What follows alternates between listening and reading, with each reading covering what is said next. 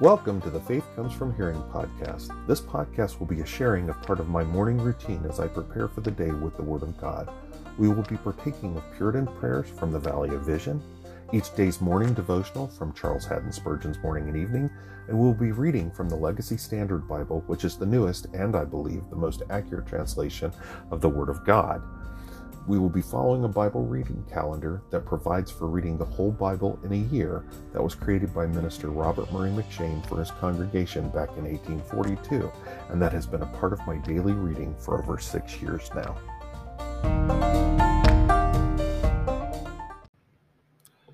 Good morning and welcome to the let's see, November 11th, 2022 episode of the Faith Comes From Hearing podcast. This is the morning section. Uh, first of all, I want to start out and uh, send out to all my brothers and sisters, uh, my brother and sister veterans. Um, thank you for your service. Happy Veterans Day for you. Um, I hope you enjoy your day. I hope uh, somebody's doing something nice for you. Um, it would be nice. I'm actually going to take the day off. I'm actually taking the day off. My company doesn't by default do that. They do. Uh, we get eight days a, a year explicitly, maybe a few more. Um, but then what we get is we get like four work weeks um, worth of paid leave we build up. So um, decided to go ahead and take the day off. I hadn't done that in a couple of years. I'm not sure what I'm going to end up doing. Um, probably a little veteran focused. Um, I may end up sitting down and streaming some of the old war movies I like to watch.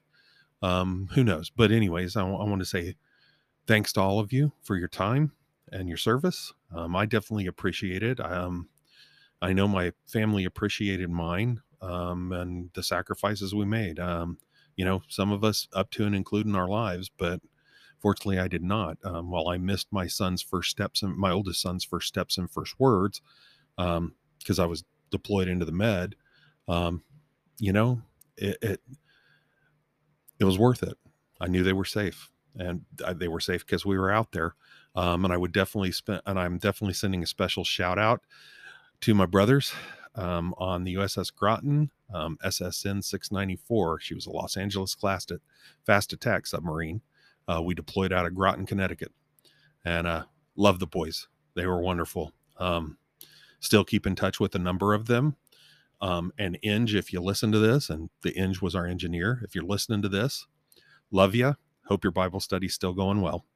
And uh, take care. Um, I'm hoping to get to see y'all at a reunion within the next couple of years, but we'll see. We'll see how that comes out. But with all that said, let's go ahead and get going with our reading for this morning. We'll go ahead and get started. Of course, it's our reading for uh, September 11th, or sorry, November 11th. Um, so Memorial Day we're going to go ahead and start because this is Friday. It's the sixth day of the week. So we are going to do the sixth day morning prayer to open up. It's called the Gospel. O thou most high, creator of the ends of the earth, governor of the universe, judge of all men, head of the church, savior of sinners, thy greatness is unsearchable, thy goodness infinite, thy compassions unfailing, thy providence boundless, thy mercies ever new. We bless thee for the words of salvation how important, suitable, encouraging are the doctrines, promises, and invitations of the gospel of peace. We are lost. In it, thou hast presented to us a full, free, and eternal salvation. Weak, but here we learn that help is found in one that is mighty. Poor, but in him we discover unsearchable riches. Blind, but we find he has treasures of wisdom and knowledge. We thank thee for thy unspeakable gift. Thy Son is our only refuge, foundation, hope, confidence. We depend upon his death, rest in his righteousness, desire to bear his image. May his glory fill our minds, his love reign in our affections, his cross inflame us with ardor. Let us as Christians fill our various situations in life, escape the snares to which they expose us, discharge the duties that arise from our circumstances, enjoy with moderation their advantages, improve with diligence their usefulness, and may every place and company we are in be benefited by us. Amen. All right, and morning devotion from Spurgeon's Morning and Evening, the November 11th one. Uh, let's see, the text for it is Deuteronomy 33 27. Underneath are the everlasting arms. God, the eternal God, is himself our support at all times, and especially when we are sinking in deep trouble. There are seasons when the Christian sinks very low in humiliation. Under a deep sense of his great sinfulness, he is humbled before God till he scarcely knows how to pray, because he appears in his own sight so worthless. Well, child of God, remember that when thou art at thy worst and lowest, yet underneath thee are everlasting arms. Sin may drag thee ever so low, but Christ's great atonement is still under all. You may have descended into the deeps, but you cannot have fallen so low as the uttermost. And to the uttermost he saves. Again, the Christian sometimes sinks very deeply in sore trial from without. Every earthly prop is cut away. What then? Still underneath him are the everlasting arms. He cannot fall so deep in distress and affliction, but what the covenant grace of an ever faithful God will still encircle him. The Christian may be sinking under trouble from within through fierce con- conflict, but even then he cannot be brought so low as to be beyond the reach of the everlasting arms. They are underneath him, and while thus sustained, all Satan's efforts to harm him avail nothing. This assurance of support is a comfort to any weary but earnest worker in the service of God. It implies a promise of strength for each day, grace for each need, and power for each duty. And further, when the death comes, the promise shall still hold good. When death comes, the promise shall still hold good. When we stand in the midst of Jordan, we shall be able to say with David, I will fear no evil, for thou art with me. We shall descend into the grave but we shall go no lower. For the eternal arms prevent our further fall. All through life and at its close, we shall be upheld, upheld by the everlasting arms, arms that neither flag nor lose their strength. For the everlasting God fainteth not, neither is weary. Amen. We should definitely take confidence in that. As crazy as this world is right now, with everything going on, and especially with this follow up to the election where we got states that, and that includes my own, that cannot figure out what the heck they're doing about counting ballots and getting things done. Um, the confidence in Christ that no matter what else is going on, that the everlasting arms will always bear us up and provide us strength. Uh, it, it, it should bring comfort to us. All right. So, our reading for today uh, let's see, what do we got? We've got Second Kings 24. Shoot, hang on a second. I'm gonna take a quick look and bring it back up so I can see it better. Okay, Second Kings 24, Hebrews 6, Joel 3, and Psalm 143. So, Second Kings 24. In his days, Nebuchadnezzar, king of Babylon, came up, and Jehoiakim became his servant for three years. Then he turned and rebelled against him. And Yahweh sent against him marauding bands of Chaldeans, marauding bands of Aramaeans, marauding bands of Moabites, and marauding bands of Ammonites. So he sent them against Judah to destroy it, according to the word of Yahweh, which he had spoken by the hand of his slaves, the prophets. Surely at the command of Yahweh it came upon Judah to remove them from his presence, because of the sins of Manasseh, according to all that he had done, and also for the innocent blood which he shed, for he filled Jerusalem with innocent blood and Yahweh was not willing to pardon. Now, the rest of the acts of Jehoiakim and all that he did, are they not written in the book of the Chronicles of the kings of Judah? So Jehoiakim slept with his fathers, and Jehoiachin, his son, became king in his place. And the king of Egypt did not go out of his land again, for the king of Babylon had taken all that belonged to the king of Egypt from the brook of Egypt to the river Euphrates. Jehoiachin made was 18 years old when he became king, and he reigned three months in Jerusalem.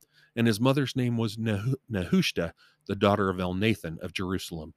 And he did what was evil in the sight of Yahweh, according to all that his father had done. At that time, the servants of Nebuchadnezzar, king of Babylon, went up to Jerusalem, and the city came under siege. And Nebuchadnezzar, the king of Babylon, came to the city while his servants were besieging it. Then Jehoiachin, the king of Judah, went out to the king of Babylon, he and his mother, and his servants, and his commanders, and his officials. So the king of Babylon took him captive in the eighth year of his reign. And he brought out from there all the treasures of the house of Yahweh, and the treasures of the king's house, and cut in pieces all the vessels of gold which Solomon king of Israel had made in the temple of Yahweh, just as Yahweh had spoken.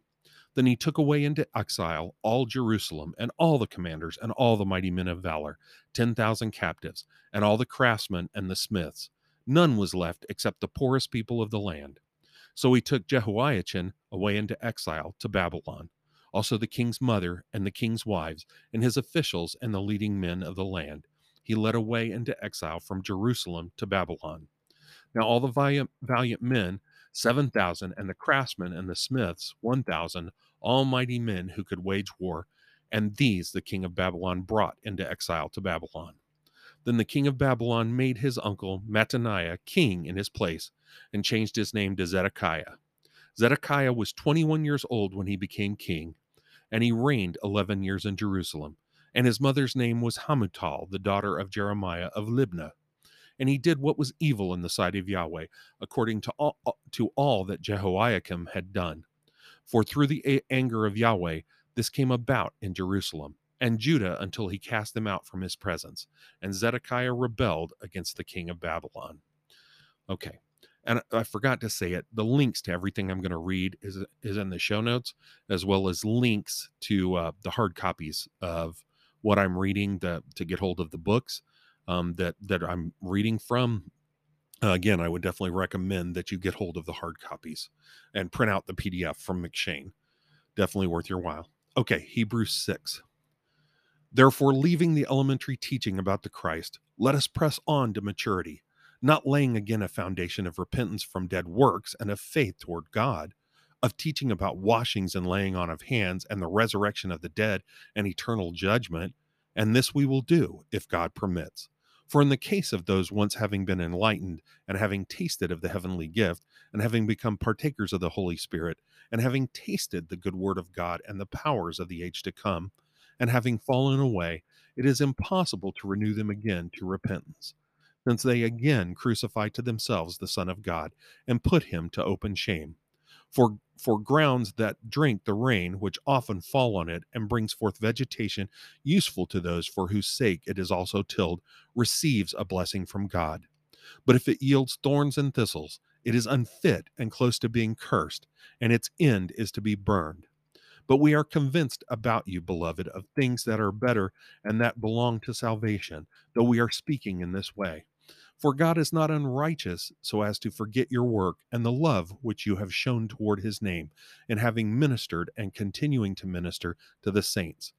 And we desire that each one of you show the same diligence, so as to realize the full assurance of hope until the end, so that you may not become dull but imitators of those who through faith and patience inherit the promises. For when God made the promise to Abraham, since he could swear by no one greater, he swore by himself, saying, I will greatly bless you, and I will greatly multiply you. And so, having patiently waited, he obtained the promise, for men swear by one greater than themselves, and with them an oath given as confirmation in an end of every dis- dispute, is an end of every dispute. In the same way, God, desiring even more to show to the heirs of the promise the unchangeableness of his purpose, guaranteed it with an oath, so that by two unchangeable things in which it is impossible for God to lie, we who have taken refuge would have strong encouragement to take hold of the hope set before us. This hope we have as an anchor of the soul, a hope both sure and confirmed, and one which enters within the veil, where a forerunner has entered for us Jesus, having become a high priest forever, according to the order of Melchizedek. All right. And Joel 3. For behold, in those days and at that time, when I restore the fortunes of Judah and Jerusalem, I will gather all the nations and bring them down to the valley of Jehoshaphat. Then I will enter into judgment with them there on behalf of my people and my inheritance, Israel, whom they have scattered among the nations, and they have divided up my land. They have also cast lots for my people, traded a boy for a harlot, and sold a girl for wine that they may drink. Moreover, what are you to me, O Tyre, Sidon, and all the regions of Philistia? Are you rendering me a recompense? But if you do recompense me, swiftly and speedily I will return your recompense on your head, since you have taken my silver and my gold, brought my desirable treasures to your temples, and sold the sons of Judah and the sons of Jerusalem to the sons of the Greeks in order to remove them far from their borders. Behold, I am going to rouse them from the place where you have sold them, and return your recompense on your head. Also, I will sell your sons and your daughters into the hand of the sons of Judah, and they will sell them to the Sabaeans, to a distant nation, for Yahweh has spoken. Call out this message among the nations Set yourselves apart for a war, rouse the mighty men. Let all the men of war approach, let them come up. Beat your plowshares into swords, and put and your pruning hooks into spears. Let the weak say, I am a mighty man. Hasten and come, all you surrounding nations, and gather yourselves. There, bring down, O Yahweh, your mighty ones. Let the nations be roused up, and come up to the valley of Jehoshaphat. For there I will sit to judge all the surrounding to judge all the surrounding nations. Send in the sickle, for the harvest is ripe. Come, tread, for the winepress is full, the vats overflow, for their evil is great. Multitudes, multitudes in the valley of decision. For the day of Yahweh is near in the valley of decision. The sun and moon grow dark, and the stars lose their brightness. And Yahweh roars from Zion, and gives forth his voice from Jerusalem. And the heavens and the earth quake. But Yahweh is a refuge for his people, and a strong defense to the sons of Israel. Then you will know that I am Yahweh your God, dwelling in Zion, my holy mountain. So Jerusalem will be holy, and strangers will pass through it no more. And it will be in that day that the mountains will drip with sweet wine, and the hills will flow with milk, and all the brooks of Judah will flow with water, and a spring will go out from the house of Yahweh to water the valley of Shittim. Egypt will become a desolation, and Edom will become a desolate wilderness, because of the violence done to the sons of Judah, in whose land they have shed innocent blood. But Judah will be inhabited forever, and Jerusalem from generation to generation. And I will avenge their blood, which I have not avenged.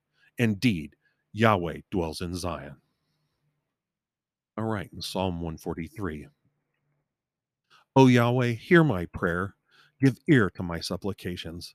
Answer me in your faithfulness, in your righteousness, and do not enter into judgment with your slave. For no one living is righteous in your sight. For the enemy has pursued my soul, he has crushed my life to the ground. He has made me inhabit dark places, like those who have long been dead. Therefore my spirit was faint within me, my heart was appalled within me. I remember the days of old. I meditate on all you have done. I muse on the work of your hands. I stretch out my hands to you. My soul reaches for you like a weary land. Answer me quickly, O Yahweh. My spirit wastes away. Do not hide your face from me, or I will become like those who go down to the pit. Cause me to hear your loving kindness in the morning, for I trust in you. Cause me to know the way in which I should walk, for to you I lift up my soul. Deliver me from my enemies, O Yahweh. I have concealed myself in you. Teach me to do your will, for you are my God. Let your good spirit lead me on level ground. For the sake of your name, O Yahweh, revive me. In your righteousness, bring my soul out of distress. And in your loving kindness, cut off my enemies, and cause all those who assail my soul to perish, for I am your slave. All right, and that is our reading for this morning. Um, I again, I would I pray that this time together will have lifted you up, will have edified you and equipped you. Um, edifying meaning equip, meaning instruct, and equip you. Um, that again, it would hedge up your ways. Um, being exposed to the scripture would help shape your walk that and and keep you from straying off the course as I as I spoke of in last night's sermon speaking of bypath meadow that it would truly this this time in the morning in the word would help keep you on that narrow path no matter how hard it is so that when you walk in this world, you truly walk as an imitator of Christ, as an imitator of God. Excuse me. So that you would truly be the true witness that we're called to be, that we Christians are called to be. And that if you're not a Christian, that you're not, if you're not saved, I, I would hope it would bring conviction to your heart, that it would bring you to a point where you truly hit your knees and turn to God and ask Him, beg Him to put a new heart in you, to bring you to a place, to regenerate you, to bring you to a place where you can repent and believe. Because believe me, 10 out of 10 people die and 10 out of 10 people will face judgment. And the one thing that will stand between those who spend eternity with Christ and those who spend eternity in hell will be that saving gate, saving faith, that gift of saving faith, that grace provided by God. We've got to repent and turn. And it's the odds against any kind of deathbed conversion are incredibly high. So we need to be about it now. Because believe me, we are in the last times. I mean, I'm not saying we're we're looking for apocalypse tomorrow, but since Christ's death and resurrection, we've been in the last times. So you need to be about it and take care of it now. All right. I hope you have a wonderful day. And as I always close out with, and I always tell you, make sure you do all that you do for the glory of God, every little thing. Let's go ahead and read our last prayer. Uh, this is called God Honored. O God, praise waiteth for thee, and to re- render it is my noblest exercise. This is thy due from all thy creatures. For all thy works display thy attributes and fulfill thy designs. The sea, dry land, winter cold, summer heat, morning light, evening shade are full of thee, and thou givest me them richly to enjoy. Thou art King of kings and Lord of lords. At thy pleasure, empires rise and fall. All thy works praise thee, and thy saints bless thee. Let me be numbered with thy holy ones, resemble them in character and condition, sit with them at Jesus' feet. May my religion be always firmly rooted in thy word, my understanding divinely informed, my affections holy and heavenly, my motives simple and pure, and my heart never wrong with thee. Deliver me from the natural darkness of my own mind, from the corruption of my heart, from the temptations to which I am exposed, from the daily snares that attend me. I am in constant danger while, while I am in this life. Let thy watchful eye ever be upon me for my defense. Save me from the power of my worldly and spiritual enemies, and from all painful evils to which I have exposed myself, until the day of life dawns above. Let there be unrestrained fellowship with Jesus. Until fruition comes, may I enjoy the earnest of my inheritance and the first fruits of the Spirit. Until I finish my course with joy, may I pursue it with diligence, and every part display the resources of the Christian, and adorn the doctrine of Thee, my God, in all things. Amen. All right. You have yourself a wonderful day, and God willing, we'll see you this evening. God bless.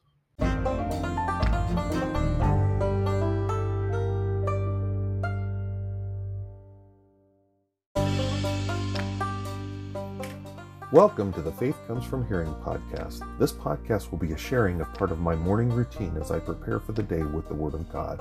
We will be partaking of Puritan prayers from the Valley of Vision, each day's morning devotional from Charles Haddon Spurgeon's Morning and Evening, and we'll be reading from the Legacy Standard Bible, which is the newest and I believe the most accurate translation of the Word of God. We will be following a Bible reading calendar that provides for reading the whole Bible in a year that was created by Minister Robert Murray M'Cheyne for his congregation back in 1842, and that has been a part of my daily reading for over six years now. Good evening, and welcome to the evening portion of the November 11th, 2022 episode of The Faith Comes From Hearing. I continue to be Wayne Floyd, your host, and we're going to go ahead and jump straight into our reading so we can get to our message. So, our opening prayer, uh, of course, is from Valley of Vision.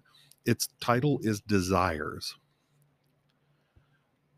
O thou that hearest prayer, teach me to pray. I confess that in religious exercises, the language of my lips and the feelings of my heart have not always agreed, that I have frequently taken carelessly upon my tongue a name never pronounced above without reverence and humility, that I have often desired things which would have injured me, that I have depreciated some of my chief mercies, that I have erred both on the side of my hopes and also of my fears, that I am unfit to choose for myself, for it is not in me to direct my steps.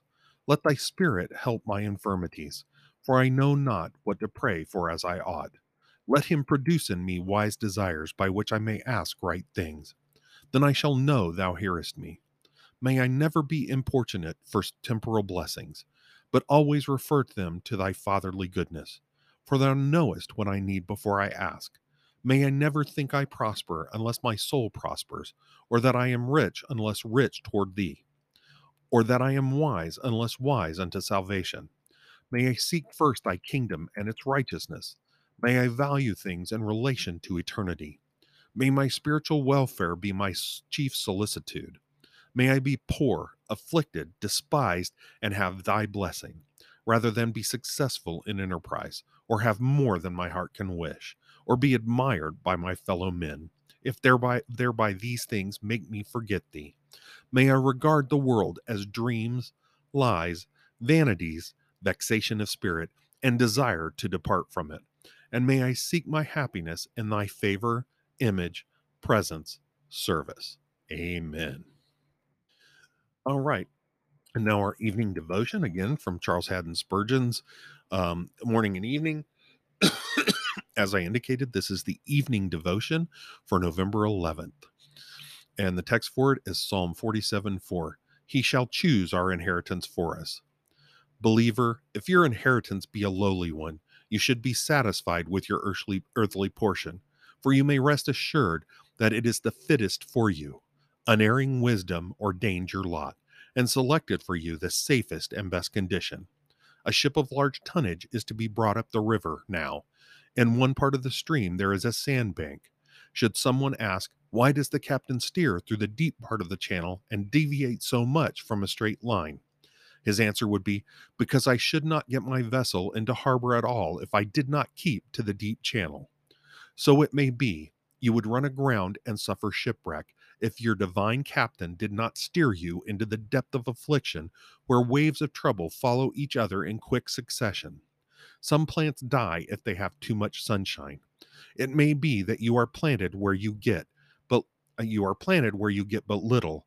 You are put there by the loving husbandman because only in that situation will you bring forth fruit into perfection. Remember this had any other condition been better for you than the one in which you are, divine love would have put you there. You are placed by God in the most suitable circumstances, and if you had the choosing of your lot, you would soon cry, cry, Lord, choose my inheritance for me, for by my self will I am pierced through with many sorrows. Be content with such things as you have, since the Lord has ordered all, has ordered all things for your good. Take up your own daily cross it is the burden best suited for your shoulder and will prove most effective to make you perfect in every good word and work to the glory of God. Down busy self and proud impatience. It is not for you to choose, but for the Lord of love. Trials must and will befall, but with humble faith to see love inscribed upon them all. This is happiness to me. Amen. All right. And that is our devotion for the day or for the evening. Excuse me, having a little coffee. All right. So, um, we're continuing on in our lessons in Ephesians. We're continuing on in Ephesians 5. Um, as I said, we're we've been working through the worthy walk, which starts in Ephesians 4 and goes through Ephesians 6 um, which is the practical application section. You know, I've, we've talked about it before. Um, Ephesians 1 through 3 shows us our position, the place we're positionally placed by, and wow, I was repetitive there, where we're positionally placed by our salvation, that we're placed holy and blameless before God. And then um, chapters 4 through 6 are the walk we must take to bring ourselves actually to that place. So our walk of sanctification mirrors that placing where Jesus has put us, of course, and that walk will end with glorification, where we will be made with the new body to match that. So, of course, we won't reach that before glorification, before our death, but that is what our walk is supposed to look like. That's what that worthy walk is supposed to look like. And we've seen that there are different walks um, interspersed in there that we've talked about. We've talked about the worthy walk. We've seen the walk of unification in the first three, four, five chapters of Ephesians 4. And we go on from there as we see that. Um, we see the walk in Ephesians 4 that is not like the Gentiles, it's the different walk. Um, we saw the walk of love, that, that walking in love at the beginning of Ephesians 5 and we saw the the ways it should look and the ways it shouldn't look and then we saw the walk of light that started in um, I'm scu- sorry, Ephesians uh, 5 8 through Ephesians 5 14 and how it talked of. And then we've been talking, we, we started yesterday talking about the wise walk, the walk of wisdom. Um, that is Ephesians 5 15 through 17. So I'm going to go ahead and read them and we, and um, well, let me go ahead and read them and then we'll move on. So Ephesians 5 15.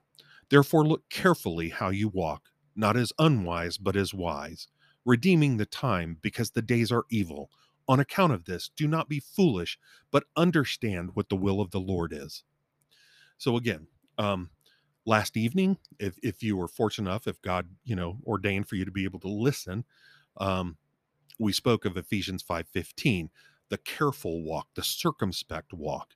Um, walk, you know, as part of that walk of wisdom, one of the characteristics is a circumspect walk, walk a careful walk. So, what we're going to talk of today is Ephesians 5, verse 16, that next part of that walk of wisdom. And, and it is a walk of redeeming the time. It's it's redeeming the time, which is our title today. We're redeeming that time. Now, again, there's um I'm trying to remember buying back um what was the wording? Oh, making the most of. So in the NASB 95, the wording was making the most of, but in the in the LSB, they go back to using the word redeeming the time. Um, which is what I'm reading from. And and I really, when I was re-preparing this, when I was going back over this, I really loved the fact that I see that because the, the Greek underneath this indicates a, a buying back of, a paying for to redeem. I mean, that that was a thing. There was the the characteristic back in that first century Jerusalem and first century Israel. Um, where you could redeem something. There, there had even been before that. Uh, we saw, we see in the story of uh, oh, and I can't think of the story of Ruth. Sorry, it took me a minute. Brain was not working. Um, where Boaz is the kinsman redeemer. Basically, he buys off and thus buys the responsibility of taking care of Ruth's property or, or the property of Naomi, um, the property of Naomi's family, her husband and her sons, buys that property and redeems them, thus taking on the the need of of or the the responsibility of caring for them and to take care of that land so that that land does not leave the family. It stays within the family within the family's inheritance within the bloodline. Well we also see Christ. We're told repeatedly that Christ is our redeemer. He paid our debt. I mean we we, we know that. I mean that's the crux of the gospel that the debt we could not pay we cannot pay except with our death that debt for our sins. He took those sins upon himself and paid that debt. He redeemed us before a just God. That's what it's speaking. That's what it's pe- speaking of. Buying back the time, redeeming the time. Um, a way that it was put in one of the commentaries I saw, buying back the time from waste because these latter days are evil. And again, we're in the latter days. Every time, all the time since Christ was resurrected and ascended to heaven, are the latter days. We are in the latter days between now and Christ's return. We are in the latter days. So we are in the process of moving towards Christ's return. There's nothing between us and that. Okay. No matter how many years it takes, there's nothing between us and that. We are in those latter days. And so that's what this is speaking of is redeeming the time. We're redeeming it from waste because the latter days are evil. And again, we've we've become experts in our society and and I spoke of it yesterday and I spoke speak of it repeatedly repeatedly we have become experts in our society and how to waste time and how to be so skilled at wasting time uh, it, and and I and I I I say that looking in the mirror being disgusted at myself I I I struggle with streaming stuff. I love to watch watch movies. I love to watch TV. Um, I enjoy it very much. I enjoy watching a story move along, and that's fine in moderation. But we don't moderate with with all the streaming services out there, and where you can turn around. I mean, I just finished going going back through a, a series that had twelve seasons of twenty five episodes a season, kind of thing um, and I just finished going back through it. Now I've been going for I've been watching it for months, but you know when you get that many episodes, even if they're half hour episodes, when you have that many episodes of a show, how easy is it to sit there and then just watch hour upon hour upon hour of it? But when you hit the end of it, so you've hit the end of the 12th season, episode 25 of the 12th season, what have you redeemed? You've wasted every bit of that time. And, and I'm not saying it's bad that you watched it as entertainment and as relaxation. Believe me, I need my, I mean, in this world, we all need to be able to relax and we all need to be able to put everything down and just clear our head and go, you know, shake the head and get get all the junk out. But there's a difference between doing that and wasting the time. And so this is speaking of redeeming the time from waste. Our lives are so short. I mean, you've got to look at it. Um, Psalm 39, verses 4 and 5 we see David sitting here talking about it. Yahweh, cause me to know my end and what is the extent of my days. Let me know how transient I am. Again, uses that word transient. If you don't know that, that word means here and gone, basically. I mean, uh, that's a simple, but here and gone, very quickly passing on. And goes on in verse 5 Behold, you have made my days as handbreadths. That means very short, and my lifetime as nothing before you. Surely every man, even standing firm, is altogether vanity, is altogether useless, is altogether frivolous. Our lives are frivolous. Our time span is so frivolous. And, and he's applying it to, to man in general, that man spends his time frivolous, frivolously, is what David's talking about. And we don't have the time to waste. We don't have the time to waste because it's very very easy for us to do that and uh, and you know we make sure that we go to church on sunday that we go to bible study whether it's sunday night or wednesday night or thursday night or whatever and maybe we go to sunday school as well and we make sure we fit those in that maybe half hour or an hour or maybe even an hour and a half you know here or there but but, but let's knock it down let's knock it down. So let, let's sit there and put the put the put the math to it. Let's say you have you have a preacher who who really really digs into the word. So you basically got a worship service of an hour and a half. Let, let's say that that's so. And let's say you actually have an hour and a half bible study during the week whatever day it happens to be. So there's three hours. And let's say you have about an hour sunday school. We'll say about an hour sunday school. So you got four hours of a whole week. Four hours of a whole week that that you're doing christian stuff I'm going to guarantee most of y'all, and that includes me, are going to easily, easily triple eh, or quadruple that amount of time streaming something or spending it on a hobby. And I say that convicting myself, looking at myself in the mirror. We waste our time, and there is none. We owe our work to God and we're we're made here for works for good works. Ephesians 2.10 um, you know there's the, the key phrases ephesians 2 8 and 9 that we should all know and tend to know by memory. For by grace you have been saved through faith and this not of yourselves it is a gift of god not of works so that no one may boast. That's basically the gospel but verse 10 for we are his workmanship the workmanship of god created in christ jesus for good works which God prepared beforehand so that we would walk in them, so that we would walk in those good works. We are created in Christ Jesus for good works, works God has prepared beforehand so that we would walk in them.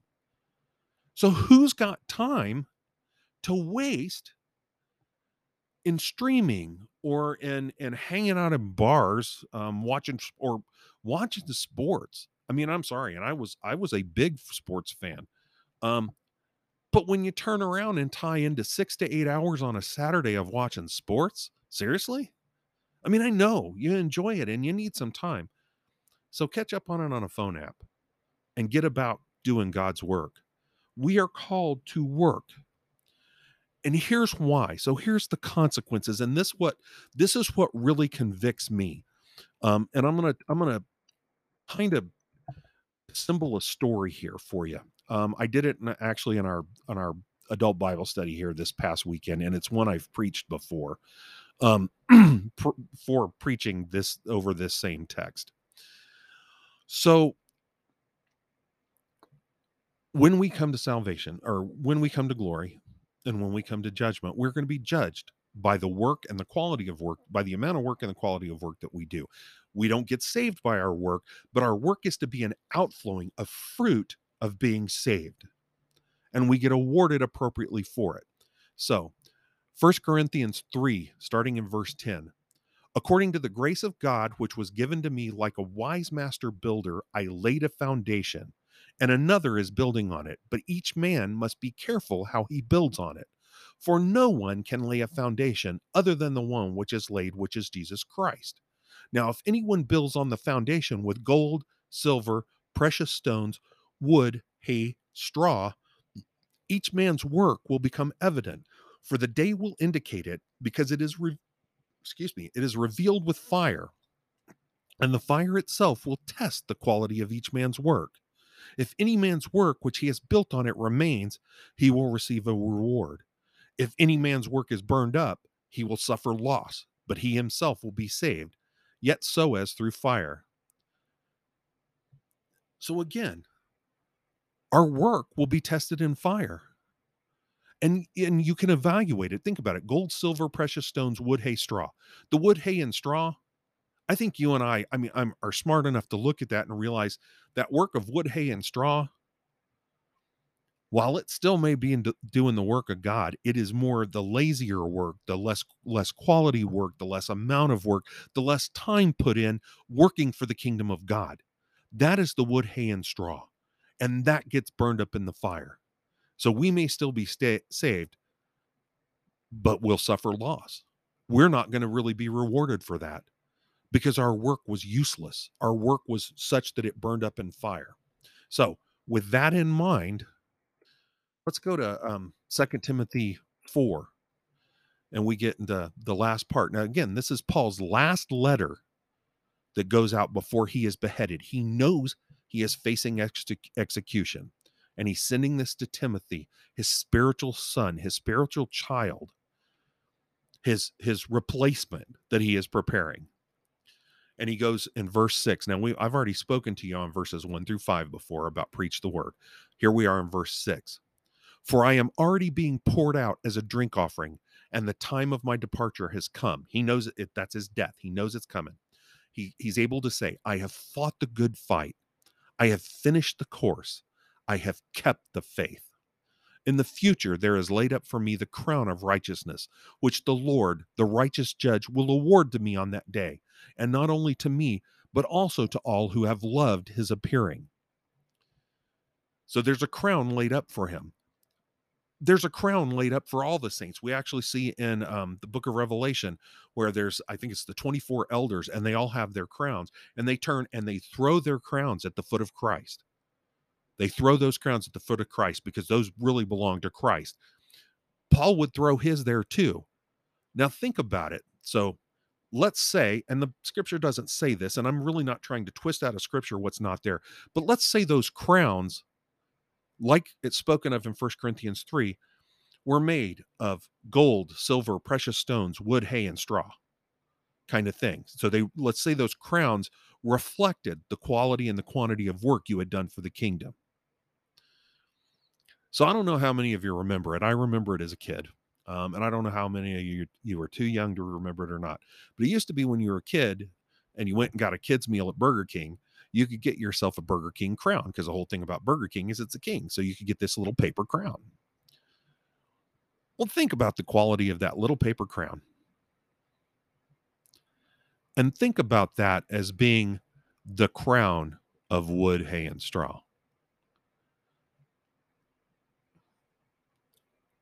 If we waste our time if we waste our time on worldly pursuits and in a lot of cases the, the time we're wasting it's not just that we're wasting it on streaming but we're sitting there we're streaming stuff we're watching stuff we're listening to stuff we're exposing ourselves to stuff we have no business being exposed to instead of doing the work of work in the kingdom. Paul didn't do that. You see that in Second timothy 4 7 i have fought the good fight. I have finished the course course, I have kept the faith. This is not him proposing that he thinks he's done it. He knows he's done it. God has made clear to him, Christ has made clear to him that he has fought the good fight. He has finished the course. He has kept the faith. his crown is going to be the most decorated, and he's going to put it right back at Christ's feet because he's that humble, but he's done the work. Do you and I want to be the ones that throw down the Burger King crown, showing how pitiful we were, eh, assuming it survived the fire? To show how little we cared for doing the kingdom work? That's what it's speaking of, redeeming the time from waste. Because the times are, the days are evil. Because the days are evil. They are evil. You can look around us. We're, we're in a time of the murder of the unborn, of the mu- genital mutilation of children that have absolutely no clue what they're thinking of or what they feel. And instead of dealing with them and helping them to grow and mature where they can truly make the decision, we're mutilating them as children in a world where we've, we're watching Canada, who is euthanizing teenagers because they have no girlfriend and they're depressed. Guess what? That was high school for me for part for a good part of it or for a, a, part of it. Same with college. Same was true of many of my friends having no girlfriend at a time and being depressed. That's normal. And they're euthanizing them. And in some cases, they're they're euthanizing the story I heard. They're going to euthanize them, and because they're going to euthanize them, they're not trying to treat him. They're actually um, intermittently starving the child the the teenager that's the world we live in the times are evil why are we not out there about the work of the kingdom? Why are we not redeeming our time? Why are we not redeeming the time in the valid fruitful necessary commanded work of the kingdom? We have got to be about that. And the fact is we know that we can do it.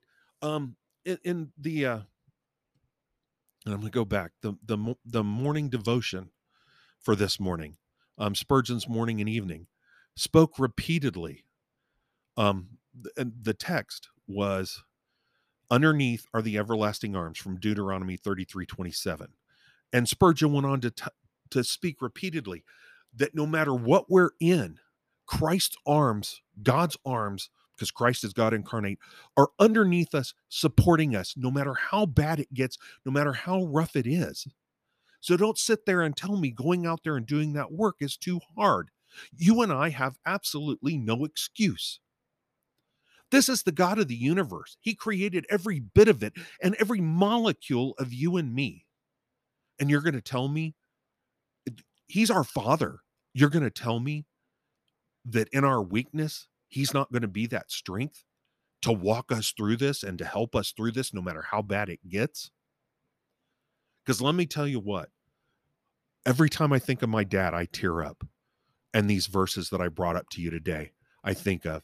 But I truly believe, because even after my dad was crippled due to surgery that was done poorly, surgery that was done and something that was in was contaminated placed into his body that paralyzed him.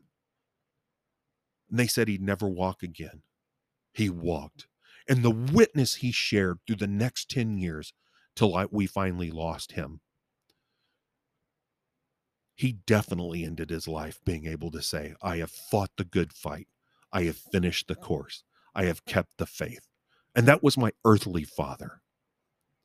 With everything he went through, with all the trials, God's arms, the everlasting arms, were underneath him. And he continued the work of the kingdom, even from a wheelchair at times. Even when I was having to help him out of the wheelchair and on and off the toilet, he continued to do the work of the kingdom. How do you and I have any excuse for that? We've been saved. You and I have been saved. We've been saved by a loving God who sent his son to redeem us, to pay the price for our sins, and to be our strength in our weakness. The fact is, it's better that you and I are weak because then we depend on him, not on ourselves, because we're not to depend upon ourselves. We are so blessed by that love and by that strength. So we have got to get out there and be about the good works that Ephesians 10 210 speaks of. You and I have got to redeem the time because the days are evil. So I would beg you, and I look in the mirror and I'm begging myself, we have got to be about redeeming the time because that's how we are witnesses for Christ. That's how we continue. As I keep bringing up Westminster Confession of Faith, very first question. What is the chief end of man? To glorify God and enjoy him forever. How do you how do we glorify God and enjoy him forever? We redeem the time because the days are evil. So please redeem the time. All right. We're going to go ahead and close. Excuse me. with the six day evening prayer. God of Abraham, Isaac, and Jacob, we hope in thy word. There we see thee, not on a fearful throne of judgment, but on a throne of grace, waiting to be gracious and exalted in mercy. There we hear thee saying, Not depart ye cursed, but look unto me and be ye saved, for I am God, and there is none else. Then they they that know thy name put their trust in thee. How many now glorified in heaven, and what numbers living on earth are thy witnesses, O God, exemplifying in their recovery from the ruins of the fall, the freeness, riches, and efficacy of thy grace. All that were ever saved were saved by thee, and will through eternity exclaim, Not unto us, but unto thy name give glory, for thy mercy and truth's sake. Thou hast chosen to transact all thy concerns with us through a mediator, in whom all fullness dwells, and who is exalted to be Prince and Savior. To him we look, on him we depend, through him we are justified. May we derive relief from his sufferings without ceasing to abhor sin or to long after holiness. Feel the double efficacy of his blood tranquilizing and cleansing our consciences. Delight in his service as well as in his sacrifice. Be constrained by his love to, to live not to ourselves, but to him. Cherish a grateful and cheerful disposition, not murmuring and repining, not murmuring and repining if our wishes are not indulged, or because some trials are blended with our enjoyments, but sensible of our desert, and impressed with the number and greatness of thy benefits May we bless and praise thee at all times. Amen. All right. Well, that is our evening section. Um, again, I would hope this time would bless you. Uh, I hope you have a good rest of your evening and a good night's sleep. And God willing, we will see you in the morning. Have a have a nice evening. God bless.